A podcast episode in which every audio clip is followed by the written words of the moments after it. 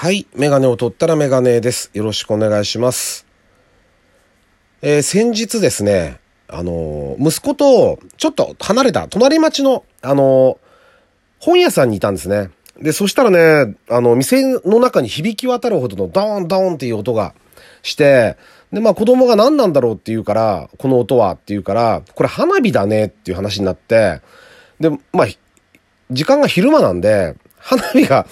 上がってるわけもないわけですよ。まあ、つまりは何かイベントごとがあると、あの、鳴らすやつ？あれなんじゃないかなっていう話になって、そういえば、その、本屋さんの裏にね、大きいお寺があるんですよ。で、そこでもしかしたら何かやってるのかなって、公園とくっついてて結構立派なお寺なんですけど、あのーちょっと行ってみようかって言って、で、自転車でそのまま、お祭りを期待しながら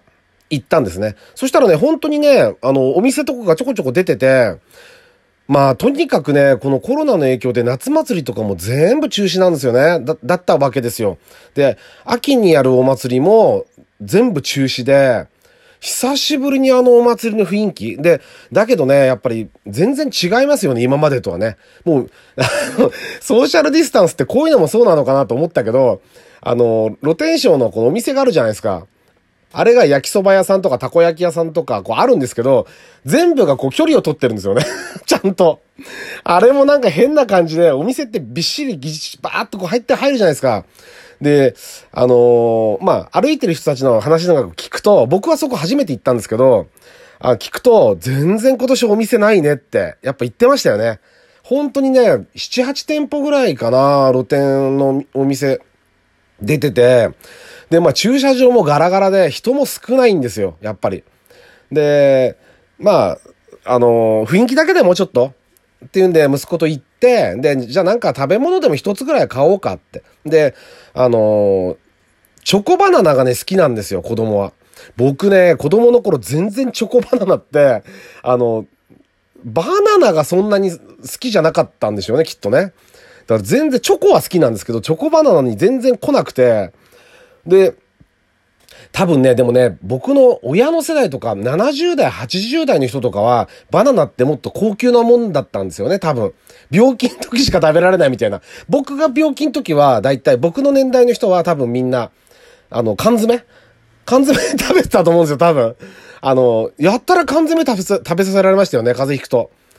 みかんとか桃とか。今の子たち缶詰食べ、食べてないとか食べさせてないですけど、他のうちはどうなんだかわかんないですけど、よく缶詰食べてましたけど、バナナとかっていうのは病気にならないと食べられないぐらいな高級なもの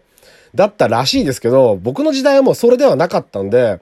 あれの良さが全然わかんなかったんですけど、子供たちが買って食べる、上の子もそうでしたけど、買って食べるようになってみて、一口もらうと、あれ美味しいんですよね。チョコバナナって。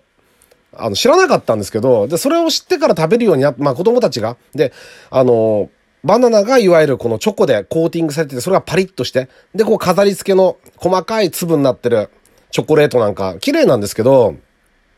で、さらにそれに加えて、じゃんけんに勝つともう一個も、もう一本もらえるんですよね。あれ。昔なんか、なんか、ありましたよね。リンゴ飴かなんかでもそういうの。あ、リ、アンズでしたっけ？忘れちゃったけど。あのーそういうね、なんかこう、ギャンブル性がまた子供たちに響くんでしょうね。で、それでこっちの息子がチョコバナナいいよ買ってって、300円するんですよ、1本。で、いいよっつって、それ買って、あのーまあ、うん、じゃんけんやったんですけど、まあ、これは勝っちゃって、た、あの、前もあったんですけどね、別のお店で勝ったこと。ちょっとね、なんかね、僕なんかに感じだと、なんか申し訳ないなって、なんか、その、ただでもらうっていうのが、一応ほら、あの人たちは多分あれをきっと美味しいと思って自分たちで一生懸命作って、バナナを買ってきて、バナナ棒を刺して、チョコでコーティングして乾くの待って、こう飾り付けして、で、それを今一袋一袋全部こう、あの、被せていくわけですよ、袋を。まあ、剥き出しでしたけど、いつ、今までは。でもコロナの影響も考えて、で、そういうことをやって、上で店舗、ちゃんと車でお店ま、お店を作って、で、運んできて、で、そ、それを、手間を考えると300円っていうのは、ものすごい高く感じますけど、一本、バナナ一本300円ってすごい高く感じるけど、だってすげえいいバナナ使ってるかもしれないし、わかんないけど、あの、その、なんつうんだろう、作品なわけですよね。作った、あのお母さんが。お母さんがあのお母さんが作ったんかわかんないですけど、作品をいきなり半額で持ってかれちゃうわけじゃないですか、150円で。それ、なんかね、すっごい悪い気がして、そのか買っても2個持ってくのが、いいよいいよって言うんだけど、ああ、どうもすいません、ありがとうございますって言ってもらってきましたけど、で、何が衝撃だって、僕の次の親子がいたんですけど、次に買った。そこも子供が買って、また2本持ってかれてるんですよ。これ商売としてどうなんだろうって、このギャンブル性が高いからしょうがないんでしょうけど、300円のもの、1本300円のものが、要は半額になっちゃうんで、じゃんけん一撃で。なんか、どう大丈夫なのかなってすごく思うんですけどね。その、そんなの全然大丈夫だってみんな言うんだけど、あの、そういうふうに思いましたね。まあ、雰囲気だけでもね、ちょっと楽しめたんで、まあまあ良かったんじゃないかなと思いましたね。あのー、まあ、これからね、初詣とか始まるんでね、どうなるんだろうなとは思ってますけどね。うん。まあそんなことを感じました。はい。というわけで、第156回ですね。ラジオにメガネ始めたいと思います。よろしくお願いします。はい。えー、でですね、あの、先日、息子と一緒にね、あの、何せ娘は受験生で忙しいんで、で、妻と動くことが多いんですよ。学校関係のイベントとかね。だからほとんど息子と一緒に動いてるんですけど、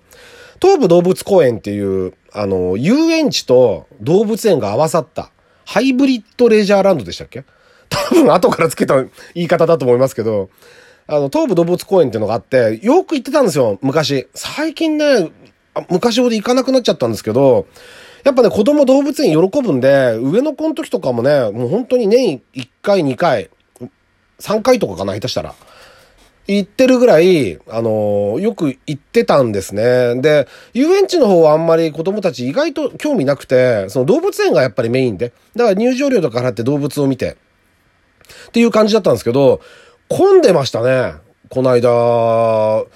まあ土日ね、あの、しょうがないんでしょうけど、日曜日に行ったんですけど、あの、もう駐車場が結構渋滞してて、もう行く途中もずっと後ろからの日産のステージやって車があるんですけど、あれにずっとガンガンに煽られながら、に、あの、入場も、もう、遊園地、動物園までずっと煽られながらべったり張り付かれて、着いたんですけど、あの結構混んでて、で、駐車場代1000円払って、まあ、無事止められて、あの、中入って、ただ中は広いんで、意外とそんなにこキツキツではなかったんですけど、やっぱりね、あの、なんて言うんだろうな、あの、まあ、小関係とか、ああいうのがちょっと人数制限入ってるとか、そういうのはありましたね。一番最初に入るとね、駐車場から、駐車場側から行くと、駅側と駐車場があるんですけど、駅側から来ると遊園地が先なんですよね。で、僕なんか駐車場、車の人は動物園が先に来るんですけど、まあ最初に鳥のコーナーがあって、コンドルとかいるんですけど、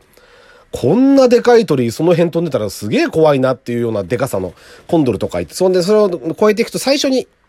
いるのが猿山なんですよね。で、猿山でこう、め、なんかね、めちゃくちゃ喧嘩してましたね、猿。なんかそういう時期なんですかね。僕よくわかんないんですけど、で、猿見ながら、で、餌200円かな。で、あの、子供に買ってあげて、で、餌をこうあげ、あげ、投げ、投げ、投げては、あの、なんかね、もなかの皮みたいなやつの中に4つでっかい粒が入ってんですよ。あの、なんなんだろう、俺。あの、草かなんかを固めたやつなのかなか、なんかドッグフード固めたみたいなやつ。ドッグフードが近いかなあれが4つ入ってるんですけど、どうもね、猿にあげてると、猿はあの、もなかの皮の方が好きっぽいですよね。あっちの方が、あれ多分容器として使ってるんでしょ食べられる容器として使ってるんだろうけど、なんかね、本体の方をあげてもあんまり反応がないんですけど、もなかの方をあげるとすごい反応しましたね。で、いつも動物園猿見ながら、あー、これ何百万年とかかったらいつか人間になるのかなっていつも思うんですけどね。なんかあれならないってみんな言うんですけど、なるはずですよね。だって、まだね、東武動物公園ってさっきちょっと調べたら、まだ40年とか41年の歴史なんで、あと数百万年とか経ったらあの猿山の猿から何人か、何人か出てくんじゃないかなって僕は未だに思ってるんですけどね。うん。じゃないとなんかその、ね、理屈が通らないじゃないですか。そういうことになってるみたいだから、教科書とか見てると。だきっとそうなんだろうなと思っていつも見てんですけどね。まあ、あとはもうありとあらゆる動物がいっぱいいるんで、で、すごい綺麗になったんですよ。とにかく中が、僕も10、15年ぐらい前、15年、20年近く前から考えると、あの、ものすごい綺麗になってて、ライオンとかも、クマとか、ああいう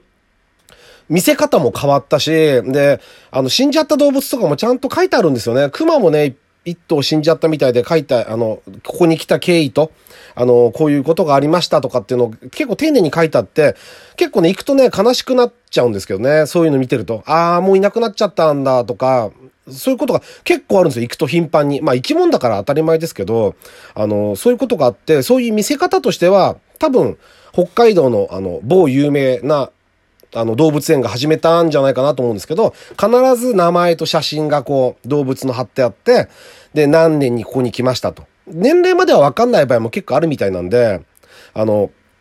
何年にここに来た誰々くんですとかとか貼ったって。で、それを見て、で、また次行くと、とか、こう見ていくんですけどね。そうすると変わってたりとか、あの、死んでしまいましたとか、あとこういう病気をしましたとか、ホワイト、ホワイトタイガーだっけなんか、まあ、なんか、あの、足の怪我かなんか手術した経緯とかがびっしり書いてあったりして、あの、見せ方としてね、動物の、あの、お、面白いですよね。行くとね、結構満足度が高いんですよね、動物園って。あれ、大人が行っても絶対面白いですよね。やっぱりね、子供連れの人が多かったけど、ああいう大人デートなんかで行ってもすごく楽しいと思うんですけどね。カバみ、カバのこう説明のショーじゃないけど、あれは、あの、説明みたいなのやってくれたりとか、動物の餌やりコーナーもそうだし、あの、遊園地も楽しかったですけど、ちょ、ちょっとした乗り物しかないんだけど、楽しかったけども、やっぱりあの動物園の良さっていうのはあるなと思いましたね。だから大人になっても動物園って友達とかと行ってもいいし、デートで行ってもいいし、あの、いいんじゃないかなと改めて思いましたね。はい。